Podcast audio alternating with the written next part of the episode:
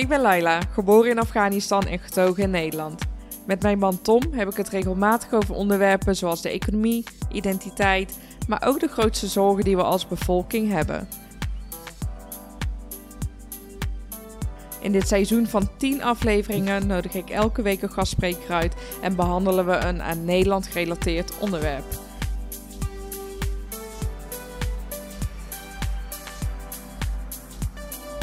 Welkom bij Nederkast, ga mee op reis en laten we Nederland samen ontdekken.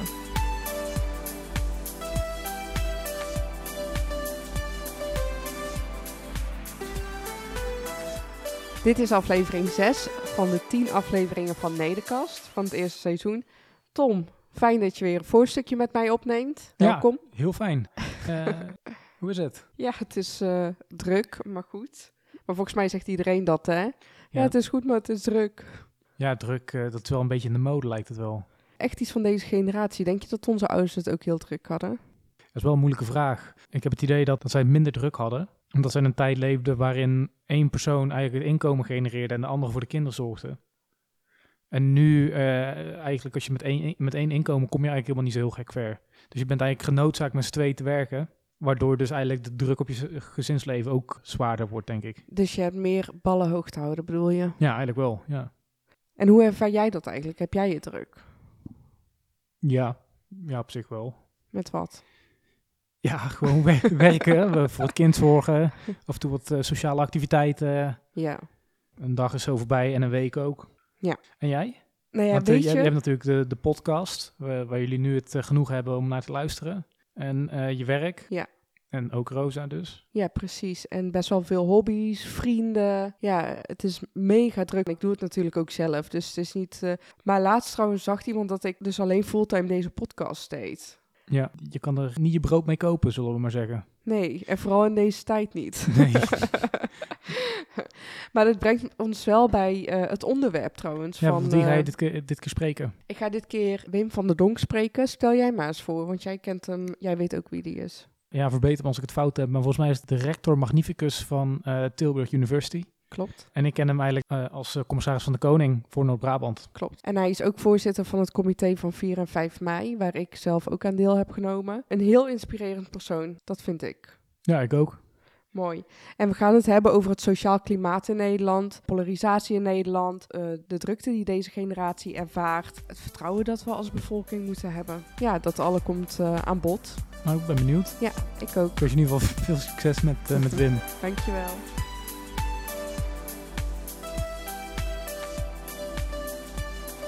Wim, fijn dat je je tijd voor vrij hebt gemaakt. Heel graag gedaan. Dankjewel. Laat ik beginnen met hoe ziet het sociale klimaat in Nederland eruit? Poeh, nou, hè, hoeveel uur hebben we? Nou ja, even ehm, goed dat je dat woord klimaat gebruikt, want ik spreek wel eens over de klimaatverandering die ons allemaal bezighoudt en die ook zeker impact heeft op de sociale kant van de samenleving. Hè. Dus stijgende temperaturen in, eh, in Celsius hebben betekenis voor hoe we samenleven, maar daarom is het ook wel goed te zien dat er ook wel sociale klimaatverandering is. Want je zou kunnen zeggen dat is ook een bepaald klimaat. Hè. Hoe gaat het? Wat Ja. voor weer is het vandaag? Dat kun je in regen en sneeuw en zon zien, maar ook van hoe staat de samenleving erbij. Ja, Nou ja, onlangs zei de koning mooi, realiseren we ons nog wel hoe veerkrachtig we eigenlijk zijn. Want we hebben toch een behoorlijke heftige tijd achter de rug. Die corona, die heeft ja. er ingehakt. En eigenlijk moet je zeggen, en dat wil niet zeggen dat er niet groot leed, veel verdriet geweest is. Hè. Ik heb er middenin gezeten, nog in mijn vorige functie. Eh, maar tegelijkertijd is er ook heel veel gebeurd. Als ik hier binnen mijn eigen universiteit kijk nu bijvoorbeeld, zeggen veel mensen, goh, eh, we hebben ineens van alles kunnen doen en, en wat eerst niet mogelijk was. En ik heb ook veel mensen wel gezegd, maak nou eens heb je daar lijstjes. voorbeelden van? Nou ja, nou, uit, uit een andere sfeer. ehm, in de strafrechtketen, hè, discussies die jaren duurden over wat je digitaal kon doen, kon ineens snel. Ja, Binnen de universiteit, het, het lag er allemaal wel. Hè. Ehm, ik herinner mezelf nog eh, de aanslagen in ehm, New York 2001. Ja. Toen zou ik daarna naar de VS gaan en toen hebben we ook gebeeldbeld die weken daarna, maar dat ging allemaal niet door. Eh, nou, dat was natuurlijk gehannes met Ja. apparatuur. En als je ziet hoe nu met Zoom en, en, en teams en van alles. het is dus, er zijn tempoversnellingen. Ja. Digitalisering is ook wel een van die factoren die bijdraagt aan, aan die sociale klimaatverandering. Het totaalplaatje is denk ik heel moeilijk te maken, want dan misschien dat we over 50 jaar pas echt terug kunnen kijken wat er in ja, deze en een tijd beeld gebeurt. kunnen schetsen. Maar ik heb wel de indruk, ik heb het beeld wel eens gebruikt, de Roaring Twenties. Hè? Ja. Eh, culturele vernieuwing, maar ook onzekerheid, grote veranderingen in de wereld, geopolitiek. Dat doet wat met onze samenleving en hoe de mensen erin staan. En wat Dus doet dat met de samenleving? Onzekerheid.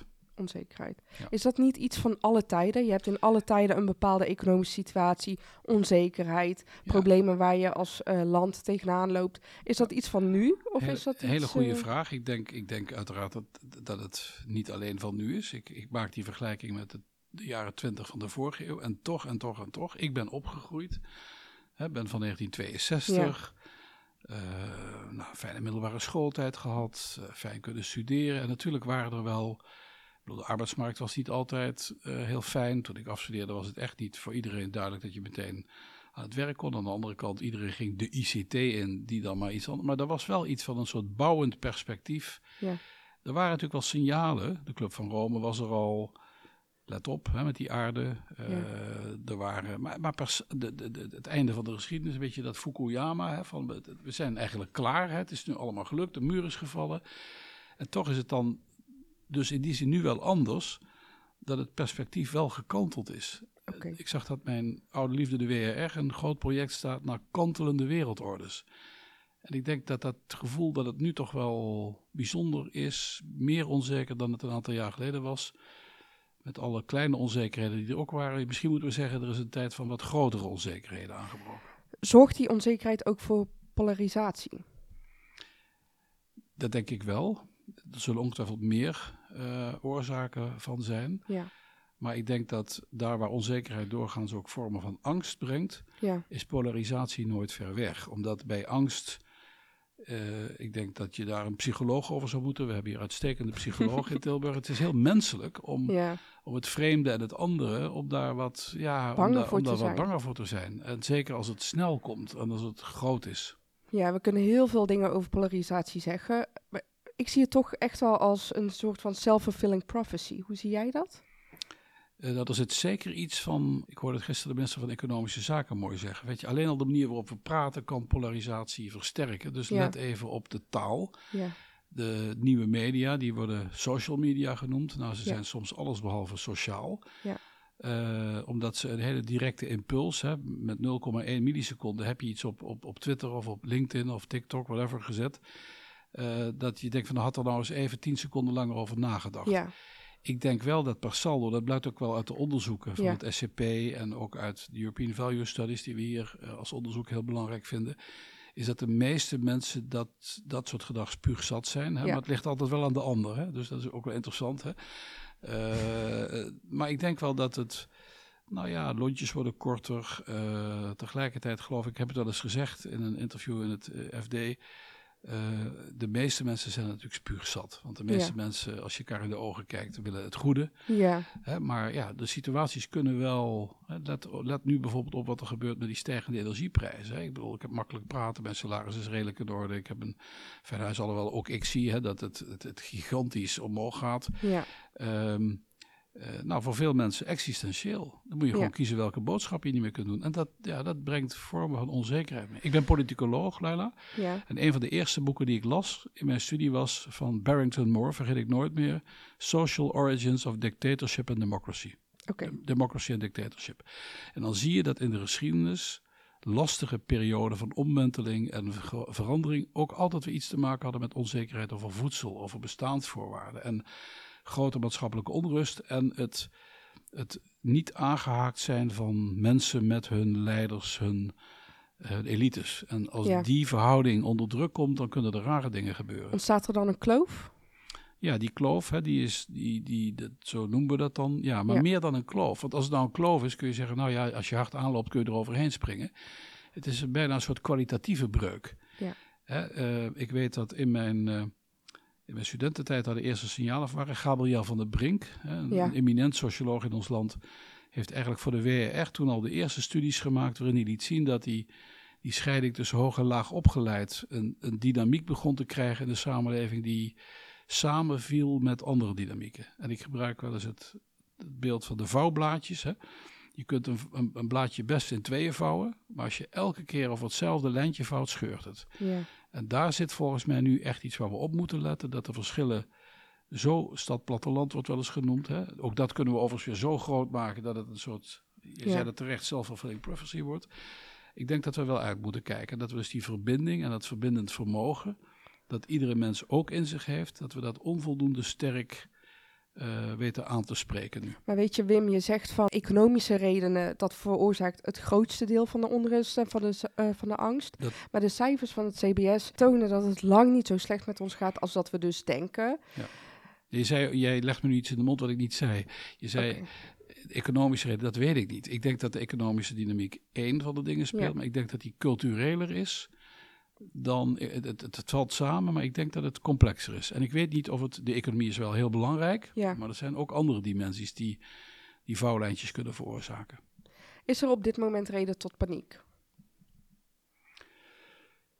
Eh, nou, die moet er eigenlijk niet zijn, hè, want paniek is een soort van korte termijn intensieve angst, die, Ja. die dan menselijk gedrag, hè, freeze or fly of whatever. Ehm, ik kan me voorstellen dat sommige mensen eh, eh, een beetje eh, met paniek in de koplampen van de toekomst Ja. kijken. Denken, wat moet ik nou gaan doen? Maar ik denk, als je een beetje lange termijn perspectief hanteert, Ja. dat we die veerkracht waar ik net mee begon, toch ook niet moeten vergeten. Ja. We zijn enorm veerkrachtig en kunnen enorm veel aan ook. Als ik naar mezelf kijk, denk ik, ja, het gaat hartstikke goed. Tuurlijk zijn er, is er impact wat, wat er invloed heeft op hoe ik me voel en hoe het gaat. Maar dat is vrij beperkt. Terwijl als ik het nieuws aanzet, nou, daar kan je echt een potje depressief van worden. Ja. En dan vind ik het, daar zit echt best wel een, een groot verschil in. Hè? Zoals Paul heeft gezegd, met mij gaat het goed, met ons gaat het slecht. Wat kan je daarover zeggen? Nou, dat ik wel iets erken van, kijk, ik, ik, eh, een van de redenen waarom ik graag nu eh, naar de universiteit terugging en deze, Ja. deze mooie functie heb, is dat ik heel veel met studenten kan spreken. En ik Ja. zie die generatie, zie ik het alle twee. Ik zie enorm optimisme en veerkracht. Ik zie creativiteit, ik zie een nieuwe wereld, ik zie nieuwe vormen van verbindingen. Ik zie ook wel heel, nou ja, herkenbaar eh, gedrag van wat fijn dat we samen kunnen studeren. Ja. Eh, en dat is niet alleen maar intellectueel, dat is ook sociaal. Werk aan je persoonsvorming. Hè. Wij in Tilburg University, heb ik wel eens gezegd, zijn niet zozeer de universiteit van de zeven vinkjes, maar van de zeven vonkjes. Hè. Dus we willen mensen aanvonken om het beste Ja. uit zichzelf te halen en intellectueel gevormd te worden, maar ook zorgen dat je bewust bent van je verantwoordelijkheid in de samenleving. Dus dan zie ik heel, in die zin optimisme, fijne mensen die, die van alles ook voor de stad en de samenleving willen betekenen.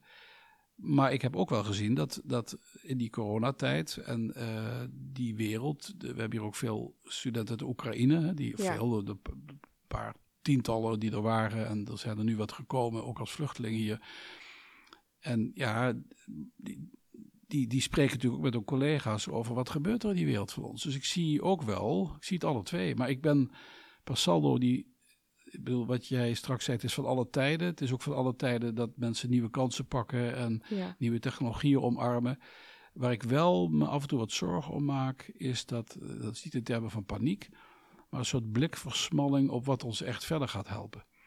Eh, en daar bedoel ik mee dat ik enorm geloof in technologische ontwikkeling en innovatie. Hè, dus dat, dat is in Brabant eh, überhaupt een, een, een. We hebben een hele goede verhouding met technologie, zou ik zeggen. En we willen echt nieuwe dingen doen. Tegelijkertijd heb ik altijd gezegd: ja, je kunt pas economisch succesvol zijn als je ook sociaal succesvol bent. En daar komt hij weer.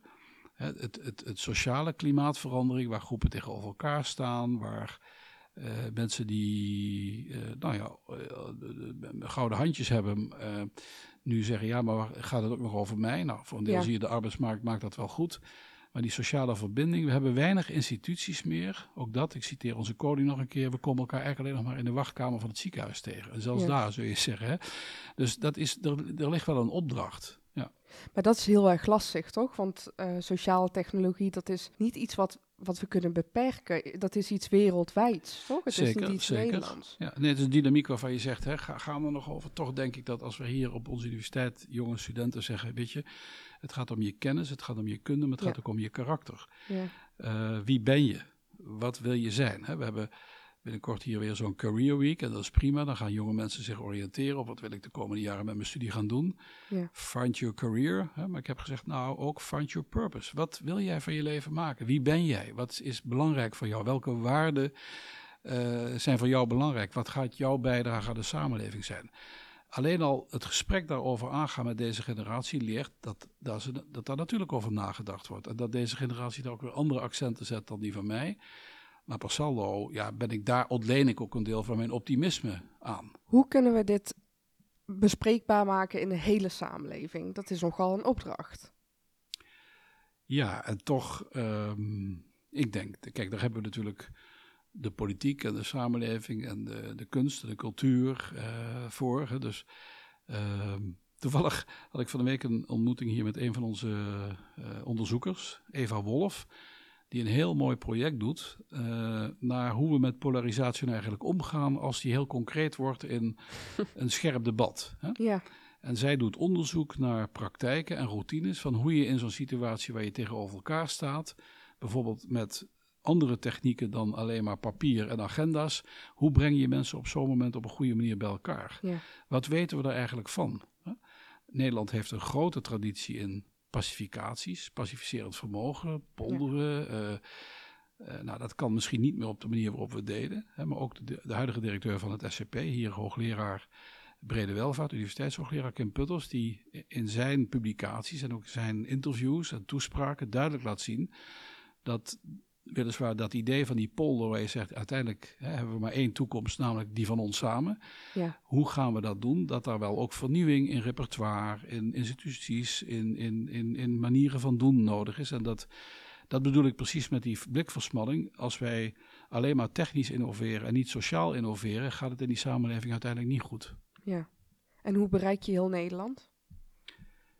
Misschien een simpele vraag. Nou, maar... dat is, dat, dat is een hele goede vraag. Kijk, in de tijd, ik ga even terug naar mijn jeugd. Ja. Hè, um, was er één zender op tv. Uh, je had, uh, volgens mij, begon het op een gegeven moment woensdagmiddag.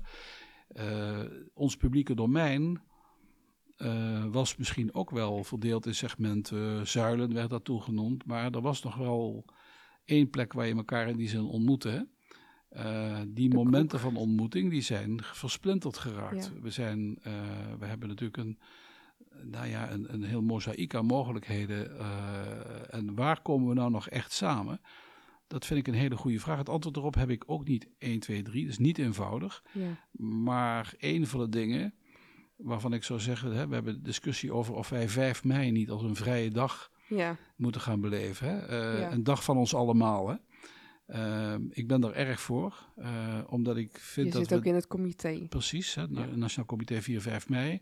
Omdat we eigenlijk moeten zeggen, weet je, die vrijheid...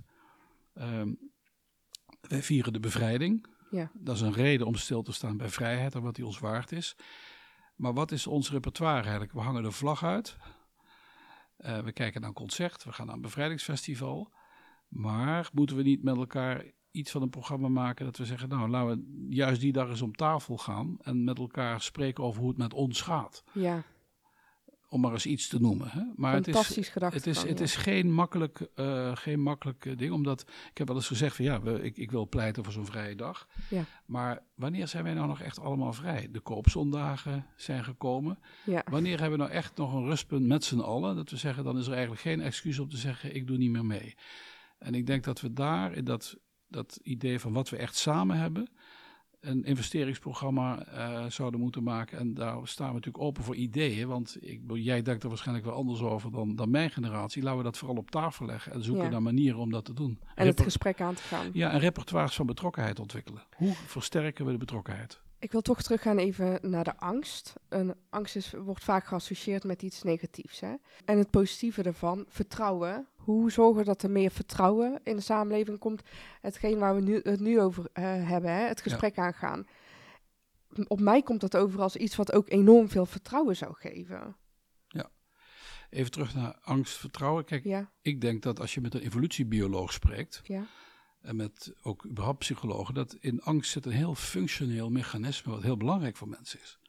Je, je lichaam letterlijk gaat in een soort stand staan opletten. Alertheid, ja. Alertheid. Hè? Dus je adrenaline stijgt. En andere, ik, ik ben geen, geen, geen medicus of psycholoog, maar die hebben allemaal stofjes. En ze kunnen Ja. precies zien in de hersenen wat er dan met je gebeurt. Uh, dus het heeft niet alleen maar negatieve kansen, want je wordt blijkbaar even alert gemaakt. Oh, opletten.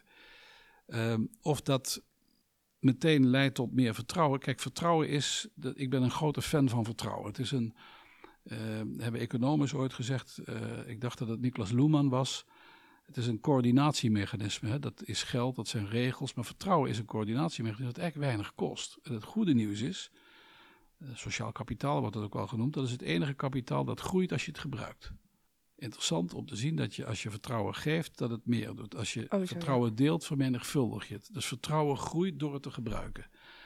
En ik denk eerlijk gezegd dat dat wel waar is. En dat we in een samenleving terechtgekomen zijn die ja, wel eens heel kritisch naar zichzelf moet kijken of daar niet een van de oorzaken ligt in die enorme bureaucratisering, marktbureaucratisering, die we eh, de afgelopen 20, 30 jaar in een soort neoliberaal paradigma hebben, dat ook niet veel meer te vertellen heeft over de mens dan dat het een rationele kiezende actor is. Nou, ik denk dat dat, uh, dat, dat zij zo voor een deel, maar dat is niet het hele verhaal over de mens. De mens is een sociaal wezen, uh, zit iets ingewikkelder in elkaar dan dit. En als wij die, die marktlogica en alles wat we daarvoor moeten regelen, uh, zo dominant laten worden in sociale verhoudingen die eigenlijk veel meer relationeel zijn, ja. uh, dan hebben wij eigenlijk een afslag gemist. En ik denk dat we in het herstel van vertrouwen zo even op meerdere niveaus ja. uh, aan de slag moeten. Hoe vertrouw je anderen die echt anders zijn dan jij? Hoe ga je dat doen? Dat is dan niet zo ja. makkelijk gezegd. Hoe ga je het met instituties doen? Dus er ligt een heel programma wat jij ook met je podcast eigenlijk aanraakt. Van we moeten het weer eens over Nederland hebben. En Nederland Precies. in de wereld. Een ja. ander Nederland met, met andere opdrachten dan een aantal jaar geleden. Wat er ook bij komt kijken is het missen van kennis. Iets wat natuurlijk onbekend is, en zeggen we ook, hè? Ja. onbekend maakt onbemind. Um, en iets wat je niet kent is ook moeilijk te vertrouwen. Dus onszelf meer uh, inlezen en verdiepen. Ja, nou, en, en, maar ook, ja, hè, maar ook ja. heel praktisch. Ik weet nog dat we, ik was net bij de WR binnengekomen toen het rapport over waarden en normen, dat werd een beetje, nou, moeten we dat wel? Toen heb ik nog net een beetje mee kunnen werken aan een hoofdstuk wat ook Kees Schuit en ik heb Paul de Noet herinner ik me van. En dat was gebaseerd ook op mijn eigen ervaring. Ik heb zoveel geleerd als bestuurslid van een buurtvereniging. Ja. Uh, ik, als je met mensen spreekt die een voetbalvereniging in het bestuur zitten, daar leer je van dat je, dat zijn allemaal mini-democratietjes. Dat zijn ja. allemaal mini-samenlevingjes waar je leert je, je burgerschap te ontwikkelen in samenhang met anderen. Is het een tip? Nou, het is een opdracht om die civil society, die, die samenleving, die, die, die organisaties van sport, van cultuur, die ook allemaal te maken krijgen met verzakelijking, met, met regulering, waar je soms wel ik, hoor ik wel eens dat vrijwilligers denken: ja, weet je, ik ben, ik ben best bereid om die rol te dragen. Maar tegenwoordig word je eigenlijk als een halve CEO met kennis van fiscaal recht en, en, en regulering moet je hebben om, om, om, om verantwoord te kunnen besturen. Dus het idee van die, die milde, het milde amateurisme, uh, de, de, de betrokkenheid op elkaar.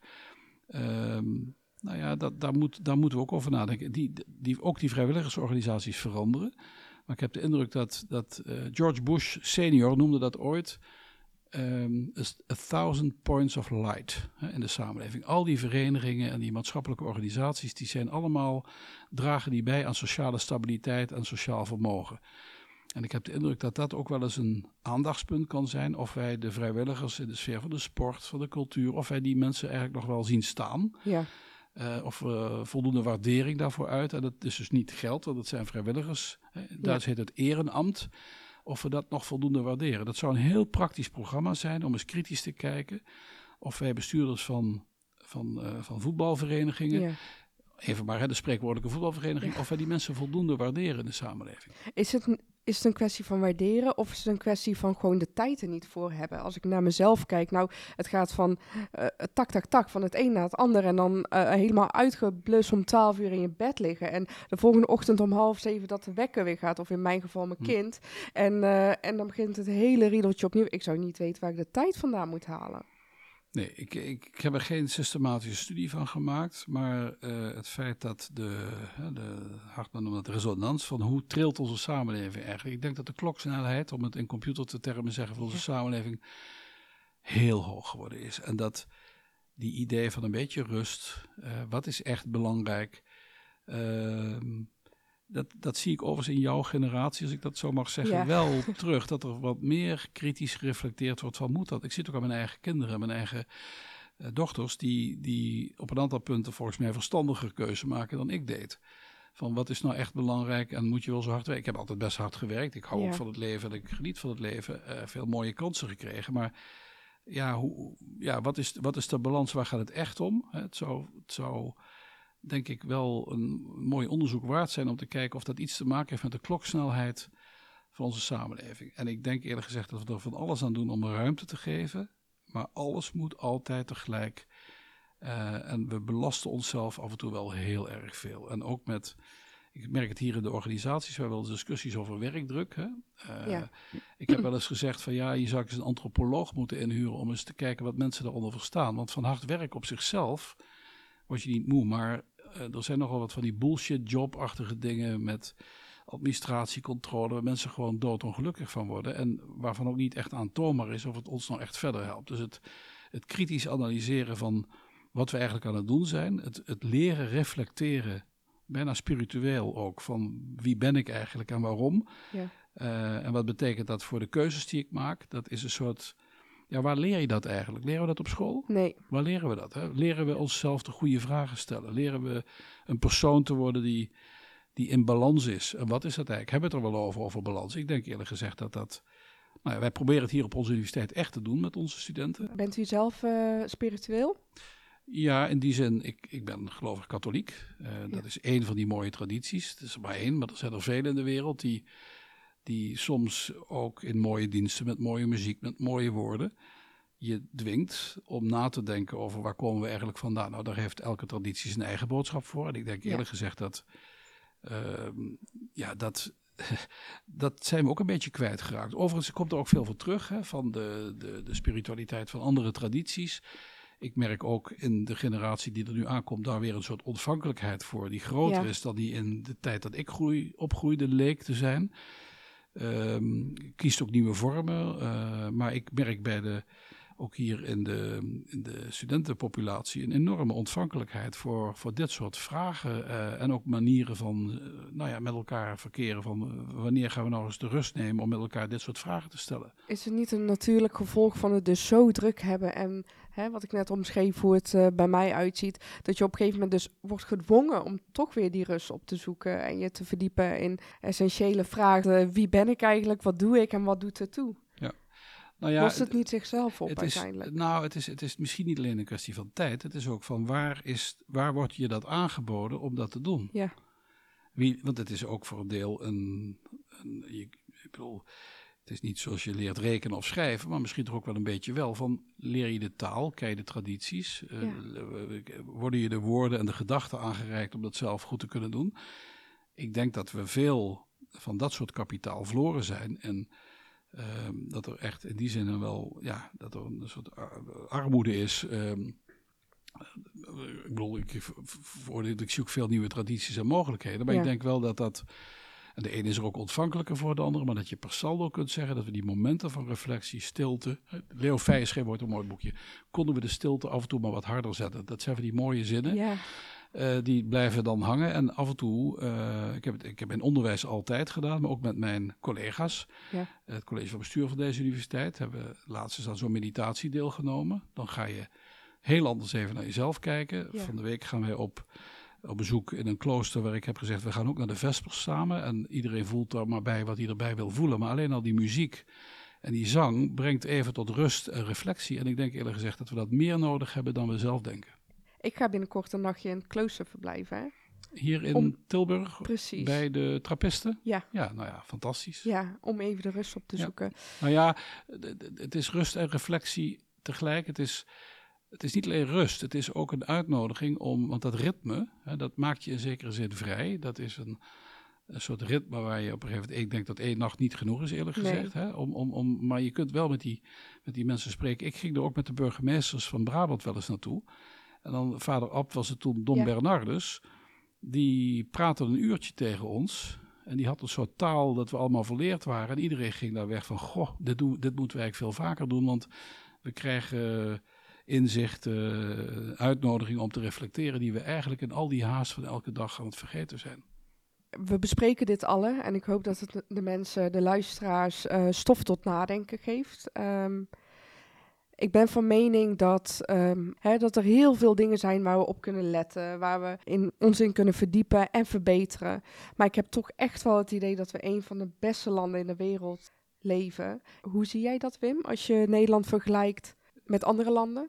Jij en, jouw familie, uh, die uh, kennen elkaar wat langer, die hebben natuurlijk gezien hoe het is als, als, als je het niet meer hebt. Hè? Dus Ja, ik, ik denk dat we ons land, ik bedoel per saldo, denk ik dat we niet te klagen hebben. Alhoewel we hè, aan het begin van het gesprek duidelijk hebben gemaakt dat dat voor sommige groepen nog net iets makkelijker is op te zeggen dan Ja. anderen. Dat juist in die verbinding we echt op moeten letten. Dus als we zeggen het is een gaaf land, hè, zoals dat wel eens gezegd, denk ik van nou dat...